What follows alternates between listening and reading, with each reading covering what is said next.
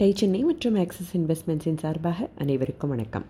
இந்தியாவில் மாபெரும் வெற்றியை சந்தித்த டைட்டனுக்கு யூரோப்பில் ஒரு இடத்தை பிடிக்கிறது சுலபமாக இருக்கலை. ஏற்கனவே இந்தியாவில் ஜெயிச்சு காட்டினதால் போர்டுக்கிட்டேருந்து ஏகப்பட்ட ப்ரெஷர் வரை இவங்களுக்கு இருந்தது.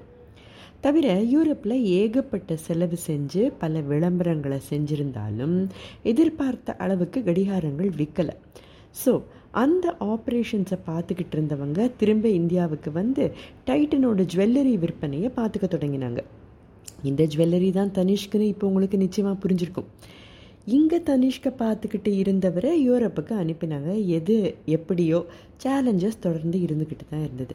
ஆனால் மேற்காசிய நாடுகள்லையும் ஏஷியா பசிபிக் ரீஜன்லேயும் ஓரளவுக்கு சேல்ஸ் நல்லாவே இருந்தது. இங்கே கடிகாரங்கள் மட்டும் இல்லை நகைகளையும் விற்க தொடங்கி இருந்தாங்க அடுத்து ஏஷியாவில் இருக்கிற பல நாடுகளுக்கு போகணும்னு நினச்சாங்க. டைட்டன் ஸ்ரீலங்கா பங்களாதேஷ் நேபாள் மால்தீவ்ஸ் மயன்மார் பூட்டான். இங்கெல்லாம் ஒன்று பின்னால் ஒன்றா லான்ச் பண்ணிக்கிட்டே இருந்தாங்க. பாகிஸ்தானுக்கும் இந்தியாவுக்கும் நடுவில் அப்போ நிறைய வர்த்தக தடைகள் இருந்ததால் அங்கே மட்டும் இவங்களால போக முடியல. ஆனால் தென்கிழக்கு ஆசிய நாடுகளுக்கு போகிறது அவ்வளவு ஈஸியாக இருக்கலை. ஏற்கனவே அந்த நாடுகளோட பொருளாதார நிலை கீழ் நோக்கி போய்கிட்டு இருந்த காலகட்டம் அது.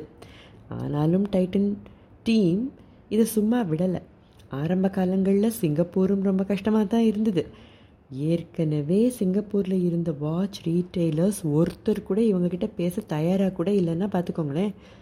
விடாப்பிடியாக பொறுமையாக தொடர்ந்து மார்க்கெட்டிங் செஞ்சுக்கிட்டே இருந்ததால் ஒரு ஆறு ஏழு வருஷங்களில் ஒரு வழியாக சிங்கப்பூர் மார்க்கெட்டில் டைட்டனுக்கு இடம் கிடைக்க ஆரம்பிச்சுது.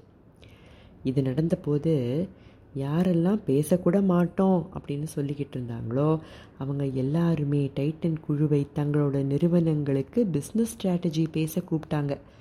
அவங்கள எல்லாம் டைட்டன் இந்தியாவில் இருக்கிற தங்களுடைய ஃபேக்ட்ரிக்கு கூட்டிகிட்டு போய் காட்டினாங்க. பார்த்தவங்க எல்லாரும் அசந்து தான் போனாங்க. அதே காலகட்டத்தில் தான் நம்ம நாட்டோட சாஃப்ட்வேர் இண்டஸ்ட்ரியும் வெற்றித்தடம் பதிச்சுக்கிட்டு இருந்ததால் மேட் இன் இண்டியாங்கிற முத்திரையை யாரும் அப்போ வித்தியாசமாக பார்க்கல. தவிர அக்செப்ட் பண்ணிக்கவும் செஞ்சாங்க. பத்து வருட காலகட்டத்தில் எவ்வளோ பெரிய மாற்றம் இல்லையா? பொறுமை விடாமுயற்சி இவற்றோட பலன்தானே இந்த வெற்றி. இதோட நிற்க விரும்பலை ஜர்சீஸ் தேசாய் ஆஸ்திரேலியாவில் லான்ச் பண்ணணும்னு நினச்சார். இது நடந்த வருஷம் ஆயிரத்தி தொள்ளாயிரத்தி தொண்ணூற்றி எட்டு.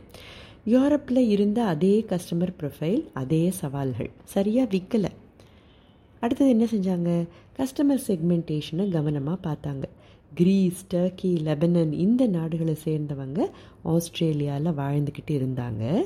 அவங்களுக்கு டைட்டனோட கோல்டு வாட்சஸ் ரொம்ப பிடிச்சிருந்தது. டேட்டாவை சரியாக பயன்படுத்தினதால தானே இந்த புரிதல் கிடைச்சிது.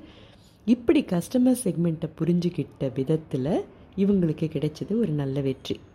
எக்ஸ்போர்ட் ஏர்னிங்ஸ் இருக்குது அப்படின்னு காட்டிக்க வேண்டிய சூழலில் இருந்த டைட்டனுக்கு இந்த ஆஸ்திரேலியா பிஸ்னஸ் நிறையவே கை கொடுத்தது. இந்தியாவில் தன்னிஷ்க்கு ஒரு நிலையான வியாபாரமும் பிராண்ட் ரெக்கக்னிஷனும் கிடைக்கிற வரை ஆஸ்திரேலியாவில் விற்றுக்கிட்டு தான் இருந்தாங்க. ஐரோப்பிய நாடுகளில் சரியாக நடக்காத வியாபாரம் டைட்டனோட லாபத்தை தாக்க தான் செஞ்சுது.